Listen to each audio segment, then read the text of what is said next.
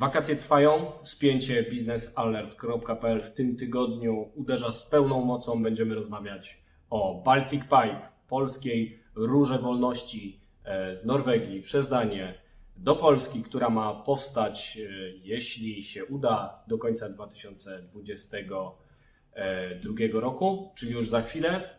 Więc korzystając z czasu wakacyjnej przerwy, postaramy z Mariuszem Marszałkowskim przyjrzeć się dokładnie temu, co tam się dzieje, a dzieje się dużo.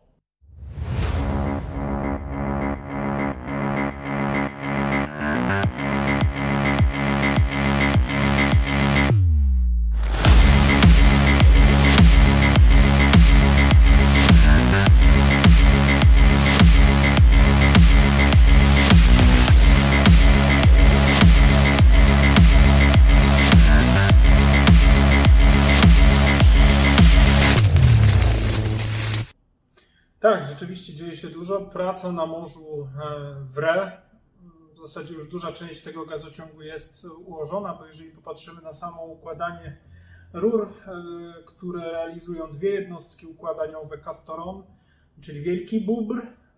Czemu Bóbr? No taka nazwa, po włosku Castoron to jest Wielki Bóbr. A Castoron... Czemu oni tak lubią te bobry? No właśnie nie wiem. Trzeba są się... w ogóle bobry we Włoszech? Pewnie są jakieś, tylko... Nie wiem, no generalnie, generalnie, generalnie Saipem swoje jednostki nazywa właśnie od bobrów i Castoron to jest właśnie Wielki Bóbr, Castoro sześć to jest Bóbr sześć, Castoro dziesięć to jest Castoro, Bóbr dziesięć i tak dalej, i tak dalej. Więc mamy dwa bobry, mamy dwa bobry na Bałtyku obecnie, właśnie Castoron i Castoro sześć. Castoron układa rury na, od, zaczął od duńskiej strefy niedaleko Bornholmu do, przez szwedzką w kierunku Danii, natomiast Castoro sześć rozpoczął układanie przed kilkoma dniami, e, też od wybrzeża Bornholmu w kierunku Polski. I teraz na, na, na dzień dzisiejszy już około siedemdziesiąt, no ponad siedemdziesiąt kilometrów Baltic Pipe na Bałtyku jest już ułożone. Szybko idzie.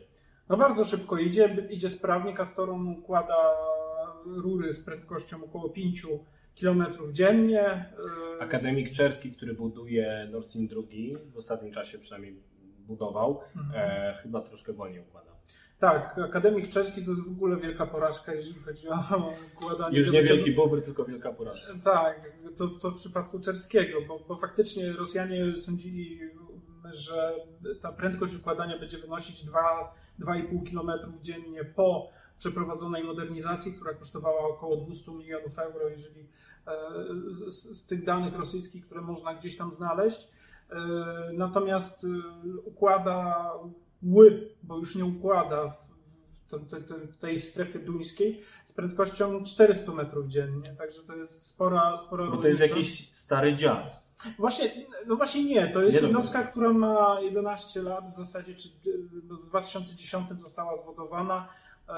Kadłub, potem była wyko- wy- wy- wykończana. Ona jest naprawdę, to jest, jeżeli chodzi o statek, to jest bardzo świeża jednostka. W zasadzie nie wykonywała wcześniej takich prac, więc nie jest nawet zużyta jakoś specjalnie. No to wiadomo, dlaczego tak, tak wolno im idzie? Po pierwsze możliwe to jest związane z tym, że specyfika pracy na Bałtyku jest trudna dla takiej jednostki, że, że średnica tych rur, no wtedy jakby kwestią była taka, że, że ten statek nie był budowany pod taką średnicę rur, czyli Nord Stream dwa ma czterdzieści osiem cali średnicy rury, to jest około tysiąc czterysta milimetrów, jeżeli liczymy z powłoką betonową, natomiast ta jednostka była przeznaczona do układania rur na platformach, z platform wiertniczych na, na, na wybrzeże, gdzie te rury wtedy mają raczej po dwadzieścia do dwudziestu pięciu cali, czyli są o połowę mniejsze, czyli prawdopodobnie jedną, jedna teoria jest taka, że technicznie ten, ten statek po prostu nie jest przystosowany do takich, do takich prac, do aż tak wielkich inwestycji, do realizowania tak wielkich inwestycji, a dwa, że Rosjanie nie mają wystarczającej liczby specjalistów, którzy by, którzy by, nazwijmy to, ogarniali dwa statki jednocześnie, bo trzeba pamiętać, że jednocześnie z Akademikiem Czerskim swoją budowę realizuje Fortuna, Barka Fortuna, która już wcześniej budowała, jeszcze przed okresem sankcyjnym, Nord Stream dwa w rosyjskiej strefie i ta jednostka stała się takim koniem roboczym właśnie Gazpromu w tworzeniu tego projektu.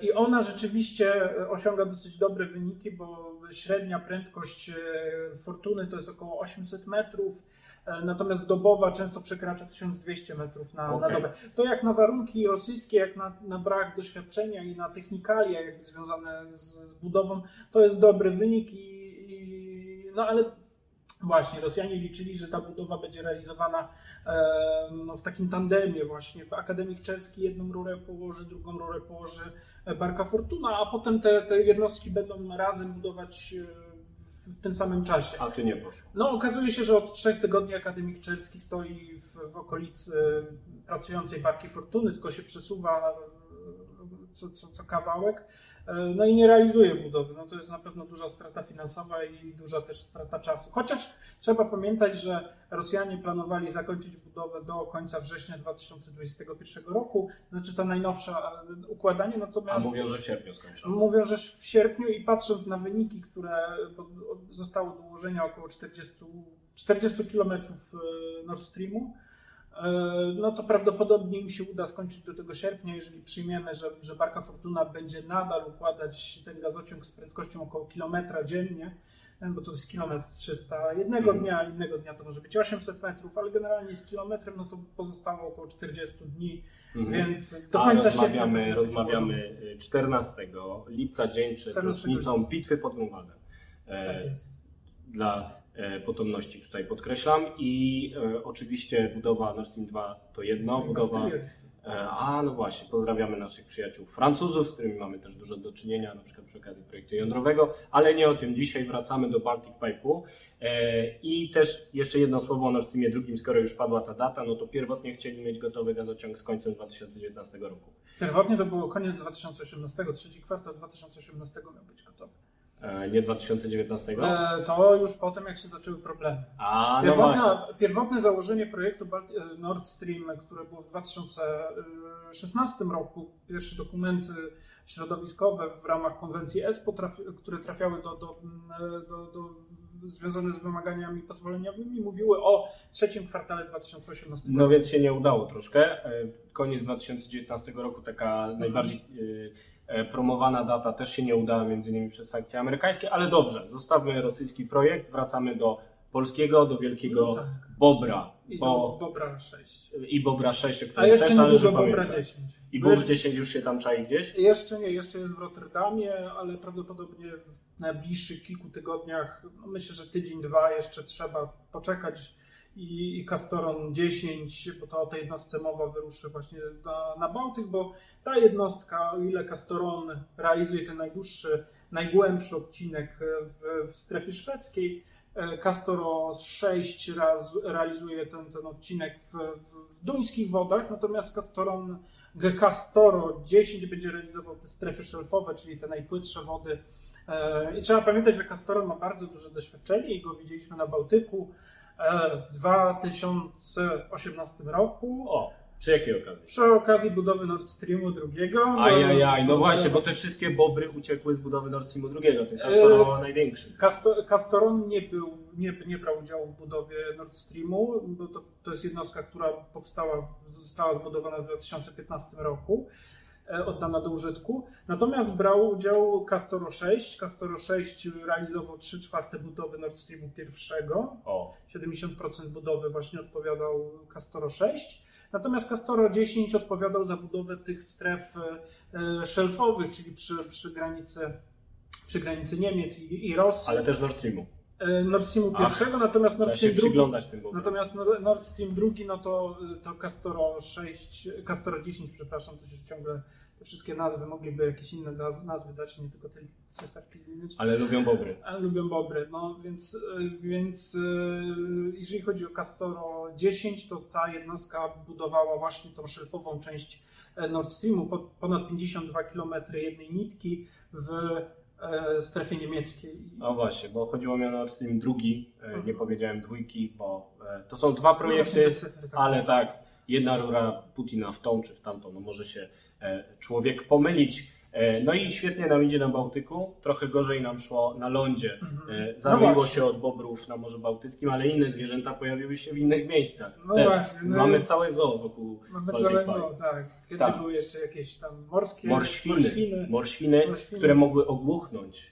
Uwaga, były też takie argumenty, że nie należy budować Nord Stream, przepraszam, że nie należy budować Baltic Pipe. Oczywiście ten argument też pewnie mógłby posłużyć przeciwko Nord Stream i każdej infrastrukturze tego typu, bo morświny mogą ogłuchnąć, no, ponieważ tak. znajdą się w pobliżu budowy. No, jestem biologiem, więc trudno mi powiedzieć, czy faktycznie było. E, rozmawialiśmy, to już dawno temu było, bo ta afera morświnowa tam wybuchła kilka lat temu. E, pojawiły się różne publikacje, które przekonywały, że Baltic Pipe nie dojdzie do skutku właśnie przez e, różne problemy e, środowiskowe, e, właśnie przez morświny. No morświny nie dały rady, ale na horyzoncie pojawiły się kolejne zwierzęta. I tutaj arka Noego po prostu cała zostanie wymieniona w naszej audycji.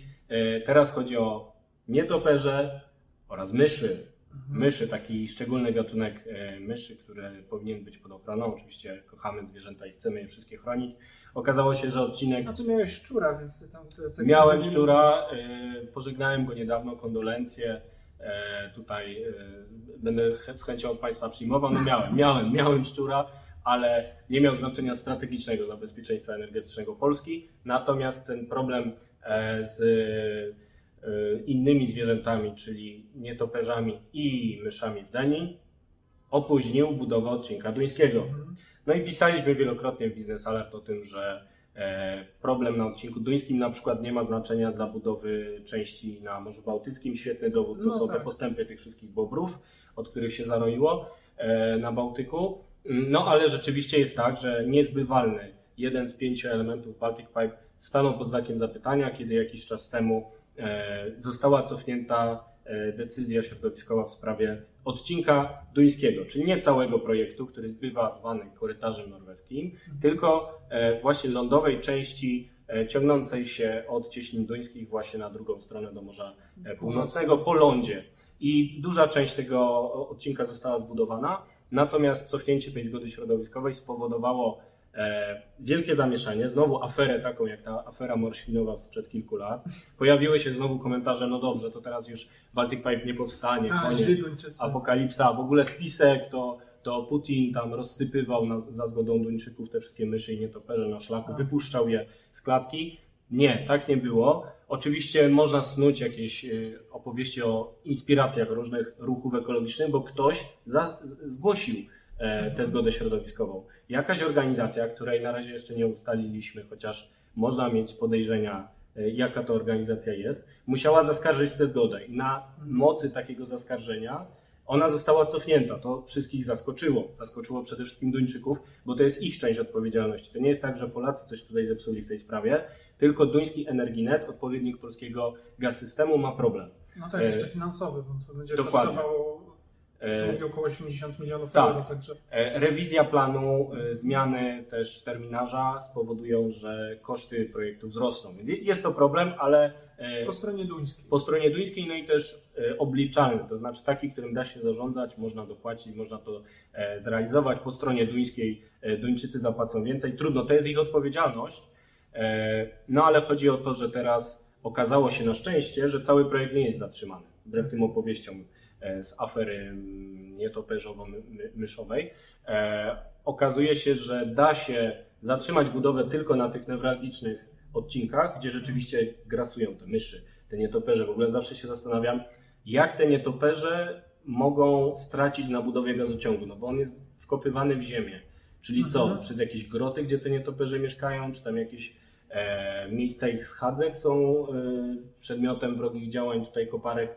O co chodzi? No bo myszy, rozumiem, one tam sobie gdzieś biegają i nie mogą przebiec na przykład e, z miejsca, gdzie tam chowają swoje różne produkty żywnościowe, które nas zbierają, no tak. e, do jakiegoś innego miejsca przeciętego przez miejsce budowy gazociągu. Okej, okay. ale co się stanie nietoperzom? Nie wiem. Może też ogłuchną, chociaż one są głuche i używają echolokacji. No właśnie. Może na przykład jak ktoś przykręca śrubkę przy budowie Baltic Pipe, to wydziela mikrodźwięki, które płoszą nietoperze. Albo ten gaz, który płynie w tej rurze gdzieś pod ziemią. Szumi. Trudno mi powiedzieć, znaczy musimy zaprosić jakiegoś biologa. Specjalistę od nietoperzy. Batmana. najlepiej. Może, może Batman. Może masz, Batman. Masz, masz numer do Batmana, to go weźmiemy. Nie wiem, nie wiem, poszukamy. Poszukamy na pewno, zrobimy biały wywiad w tej sprawie. Ale tak, budowa w konsekwencji tego problemu na odcinku tylko duńskim opóźni się i ukończenie projektu w docelowej wersji. Zgasło nam nawet tutaj światło, blackout, proszę Państwa, zaraz, zaraz przywrócimy moc. Bezpieczeństwo energetyczne redakcji, przywrócimy. O, nie, nie, ma nie ma, no koniec. Kryzys, proszę Państwa, nie ma. Będziemy po ciemku mówić, ale głos dotrze do, do, do, do Państwa domów. Tak, do Państwa domów wszędzie, w Polsce, za granicą, na całym świecie. Yy, okazuje się, że projekt w finalnej docelowej wersji z docelową przepustowością do dziesięć miliardów metrów sześciennych ma być gotowy do końca dwa tysiące dwudziestego drugiego roku, pierwotnie w październiku. Tymczasem w październiku będzie gotowa pewna moc. Nieoficjalnie udało się ustalić Biznes Alert, że będzie to około pięciu, może trochę więcej miliardów metrów sześciennych. Ale nie jest tak źle, bo kontrakt jamalski kończy się z końcem dwa tysiące dwudziestego drugiego roku, nie w październiku.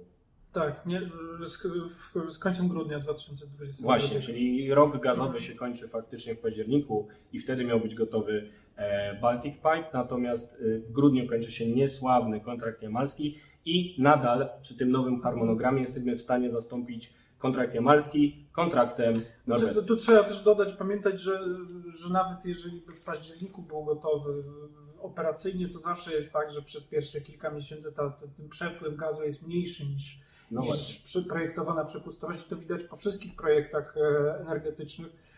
Ja przypomnę, że Nord Stream pierwszy swoją taką docelową przepustowość pięćdziesiąt pięć miliardów metrów sześciennych osiągnął w dopiero dwa tysiące osiemnastym roku, czyli siedem lat, czyli siedem, pięć, sześć lat po, po drugiej nitce dopiero. Tak. Także, także... No siła Syberii w Rosji tak samo. Wielki gazociąg, kontrakt stulecia na trzydzieści osiem miliardów metrów, teraz kilka miliardów dalej. Tak, bo tam chodzi o kwestię tego, że oni po prostu szybciej zbudowali gazociąg niż, niż zagospodarowali te złoża. Natomiast no. Tutaj też pewne, pewne kwestie będą, no bo trzeba ten gaz kupić. No okej, okay, dwa i pół miliarda metrów sześciennych chce wydobywać PGNiG, ale to też nie jest tak, że ten gaz jest wydobywany w każdym momencie na tej samej poziomie, no. Więc czasami będzie go więcej, czasami go będzie mniej, więc prze, przepustowość dzienna, dobowa, bo to w zasadzie na tym powinno się opierać te, te pierwsze, ten będzie, m- może się wahać i ten, ten gaz, bo jeszcze wiemy, że e, wiemy, że PGNiG z Orstedem będzie współpracował z, pod względem z kupna gazu, będzie współpracował na pewno z, tak, z Akerem, będzie współpracował z, z kilkoma firmami z norweskimi, także to wszystko trzeba skoordynować i to wymaga też pewnego czasu, więc, więc ta przepustowość, myślę, że nikt nie będzie no, oczekiwał w pierwszym półroczu nawet takiej pełnej przepustowości dobowej, która, która jest zaprojektowana, aczkolwiek może tak się zdarzyć, że, że, że inżynierowie, że, że, że, że handlowcy różni, którzy tym się zajmują detalami, no, spowodują, że ten projekt będzie szybko bardzo efektywny. No nie bez przyczyny zarząd PGNiG cały czas jeździ do tej Norwegii, czy też w obecnych warunkach spotyka się online i dopina te wszystkie umowy, żeby nie tylko własnym wydobyciem zapełnić Baltic Pipe, ale też innymi źródłami spoza jego portfolio, które tam się dopiero znajdą. Będziemy obserwować budowę dalej, będziemy kolejne zwierzęta dodawać tutaj do puli, jeśli jakieś się pojawią. Przy produkcji tego materiału nie ucierpiało żadne zwierzę, mój szczur świętej pamięci na pewno też nie. Na pewno Baltic Pipe idzie naprzód, szczególnie na Morzu Bałtyckim dzięki bobrom. Nie przeszkodziły mu ani myszy, ani nietoperze, ani niesławne morświny, więc no, zobaczymy, co będzie dalej. Będzie dobrze. Oczywiście, że będzie dobrze. A tymczasem pozdrawiamy z wakacyjnego wydania biznes alert kropka p l, Spięcie Biznes Alert. Konkretnie Mariusz Marszałkowski oraz Wojciech Jakóbik. Tak jest, to my pozdrawiamy, widzimy się za tydzień.